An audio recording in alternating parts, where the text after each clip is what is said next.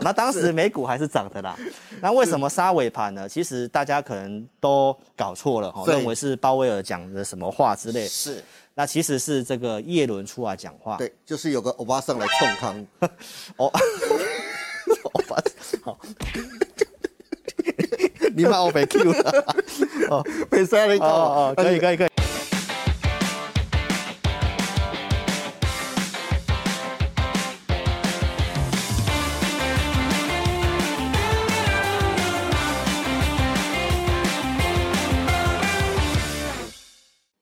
欢迎收看《赢家大亨》，我是大 Q 哥。今天现场为您邀请到的来宾是国际财经专家、资深分析师陈志林老 师。林老师你好哦，大哥你好，各位观众朋友大家好是。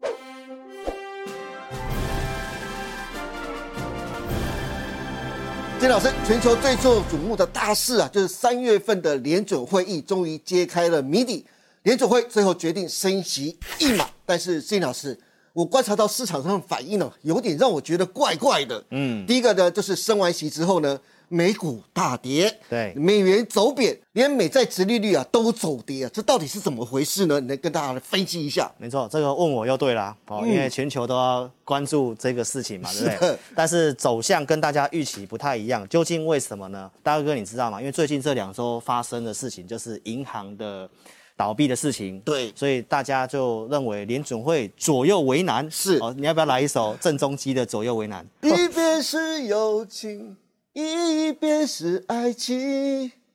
左右的不是为难了自己。 是这大样哥，吗？你要不要考虑啊直接出道了？ 好，大哥哥，你知道这一次的联准会的会议为什么万众瞩目？你知道吗？为什么？因为大家都在关注联准会的下一步动作，是就连联准会的这个传声筒啊，嗯都很难预测这次鲍威尔到底要怎么做。是好、哦所以结论出来了嘛，联准会还是按照之前的步调升息一码。对而且这一次的一个联准会的一个会议内容呢，制作单位呢，哦，有帮大家整理了五项的一个重点。那我觉得从这五项重点里面，我们可以看得出来，联准会所展现出来的态度，哦，是其实是要打通膨，因为大家认为在最近这两周银行倒闭的事件，可能会让联准会在今年会降息。嗯，但是鲍威尔在这一次的一个会议内容的话，其实是很明白的告诉市场，今年应该是没有降息的一个打算。是啊，好，所以这方面来讲的话，就是鲍威尔先展现他想要打通膨的一个决心。嗯，而且这整个利率的预估呢，哈，其实跟市场上应该是说跟上一次联准会的会议所讲的，哦，可能会在五点一，甚至再高一点点。哦，其实是还是按照这个剧本的。对，而且这一次的一个鲍威尔其实有特别提到，这个系股银行的倒闭事件哦，已经帮联准会自动加息了两码的一个相关的两码哦哎，哇，那蛮多的欸耶。相当的一个效果是是这样啊。所以既然联准会它的态度是要打通膨，其实是嗯是让市场上松了一口气，因为大家认为说可能会走向这个一九七零年代哈哦通膨那十年里面连续哦复发了两次，是那大家都认为这个行情的一个操作可能会蛮辛苦的哈，哦对因为通膨是影响全民哈，所以这次来讲的话呢，我们就从鲍威尔的谈话之后呢，你刚刚提到美股，哎，为什么是下跌？对，美元竟然也跌，是哦，因为它跟大家预期不太一样，是大家认为会降息嘛。其实我们先从美股下跌谈起好了。好，其实，在这个鲍威尔的这个开完会的这个记者会，大概三点多的时候呢，是老师有起床稍微看了一 下。好，那当时美股还是涨的啦。那为什么杀尾盘呢？其实大家可能都搞错了哈，哦对认为是鲍威尔讲的什么话之类的。是，那其实是这个耶伦出来讲话。对，就是有个欧巴桑来冲康，哦，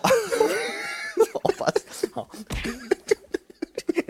你把我被 Q 了，哦，被塞了一口， 哦哦，可以可以可以。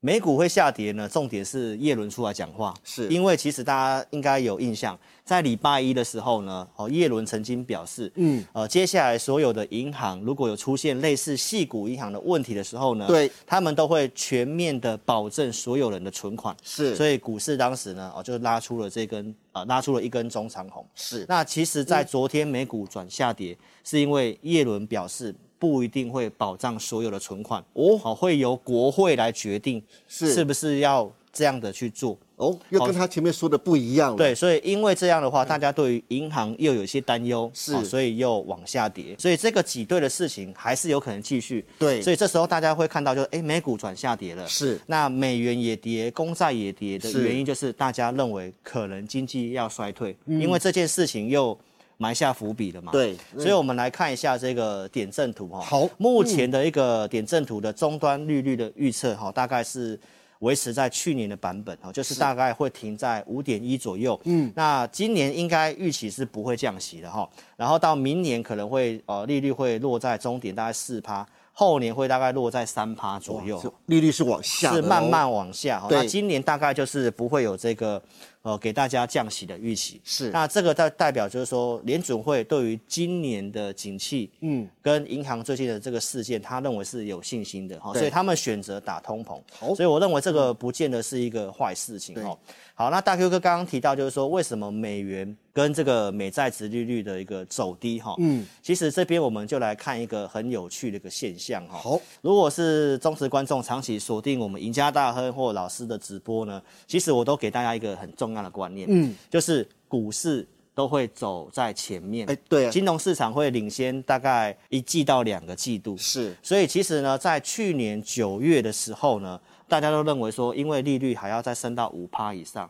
对所以呢，认为就是美元应该还要再往上，甚至有人喊到会到一百二，对结果那时候一一四就见到高高点点了，对那为什么会这样呢？其实那时候我就是透过美元的转折点，嗯，抓到去年股市的低点。是那为什么会在那个九月份的时候，美元就见高点？嗯，其实这边制作单位有帮大家整理到，就是通膨的高点呢，其实是出现在去年的九月份。嗯，大哥，你有没有觉得很巧？怎这么通巧膨哦见高点，刚好对是美元见高点。是所以这代表一件事情，就是我要印证我刚刚讲的，嗯嗯，就是金融市场会提前一季到两季。是聪明钱跟知道的人，他其实就知道啊，那边就是个转折点了。哦所以很多人人就在那个时候就开始抛售美元了，嗯，开始去进去一些风险性资产，是哦所以股市在那个时候就见到了一个低点。原来如此，所以大资金就已经开始做转向。那包括这次升息之后，美元跟国债嗯还是继续跌，是这代表大家预期一到两个季度之后，美国的经济景气可能会衰退。是所以这是要告诉大家哈，金融市场它其实就是走在前面。嗯，那我们在带会员或者是我们在分析行情，其实我们也都是往后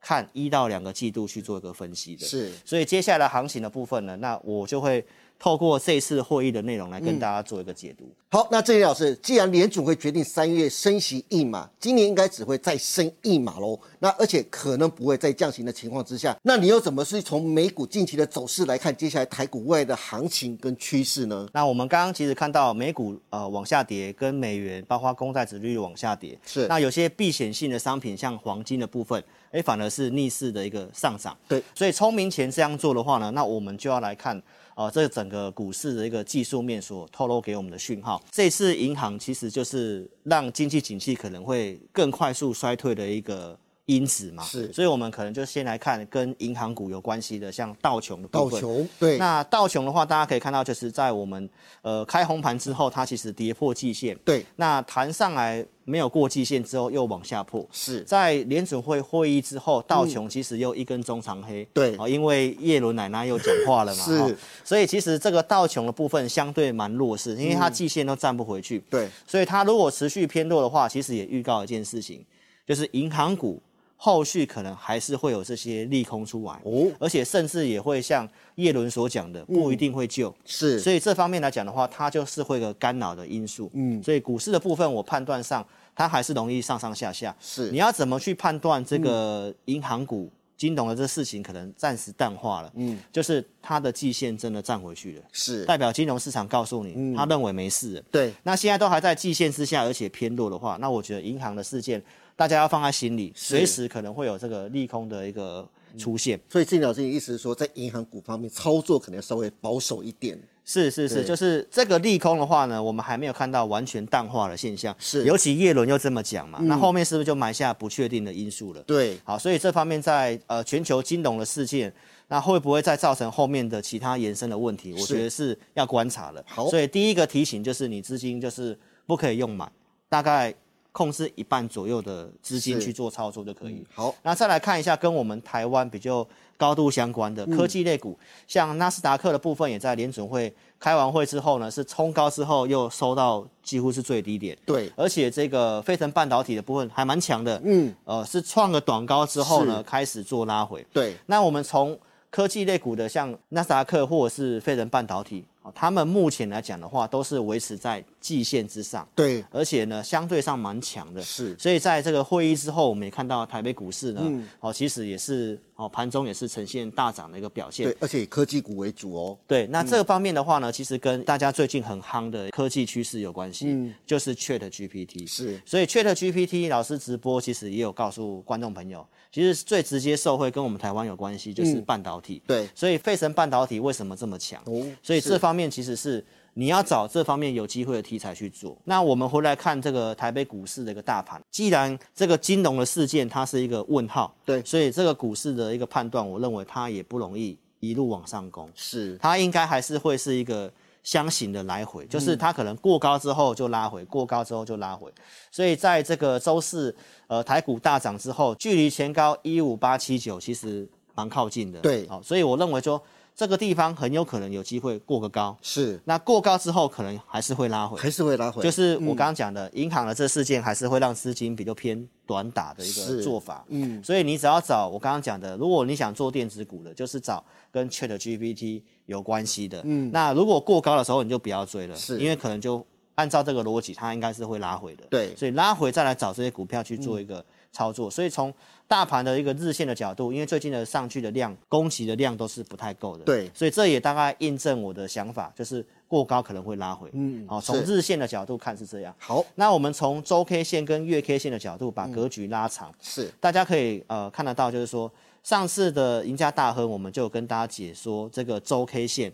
左边的头部比较大嘛，，对，那右边打一个这个三重底，然后突破了这个一万五千二的颈线，是，那我们提到，因为年线是下弯的，对，所以它一定会有做个回撤动作。嗯那其实也在上个星期也真的回撤一万五千二哎的那个真的颈线的位置，然后又拉个红棒上来。是，所以这个技术面的形态大概是这样。嗯，那我认为按照日线跟周线的角度，它会在这个颈线这以上，嗯，好、应该会持续的盘一段时间。如果银行的利空确定是淡化了，对然后目前的美国经济跟联准会要打通膨的决心，应该行情就是会走震荡走高的模式。那从月线的角度来看的话，就比较尴尬，是，因为月线的格局来看的话，它比较像是个逼坡反弹。对，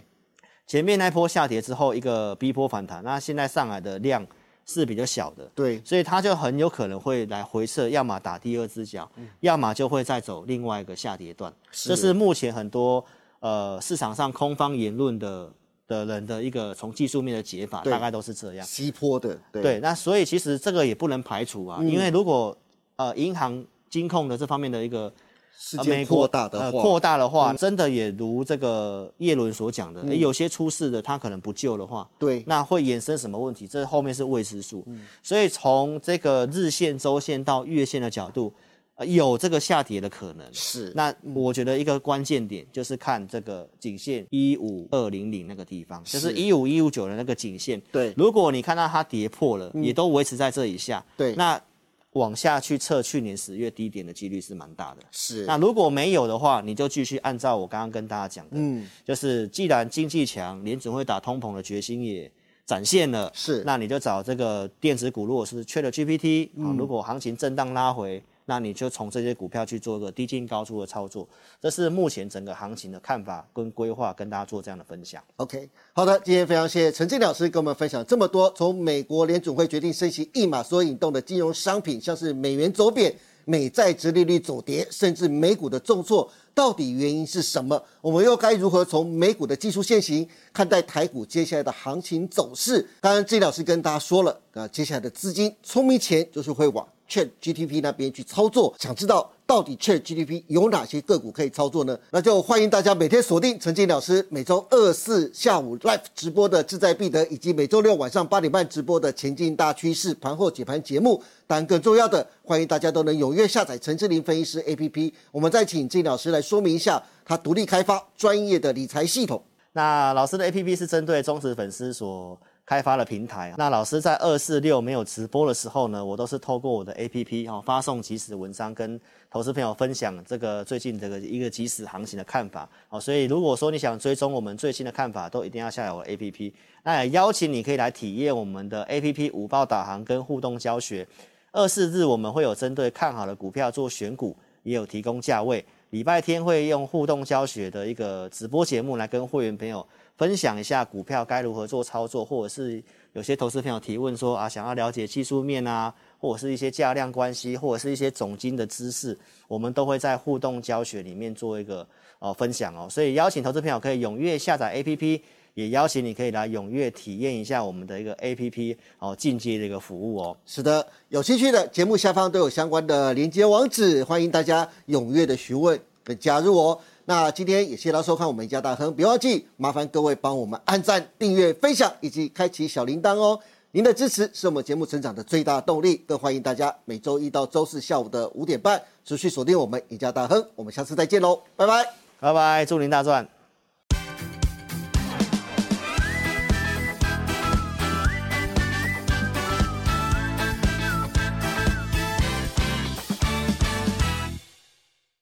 本公司所分析之个别有价证券，无不正当之财务利益关系。本节目资料仅供参考，观众朋友请勿看节目跟单操作，应独立判断、审慎评估并自负投资风险。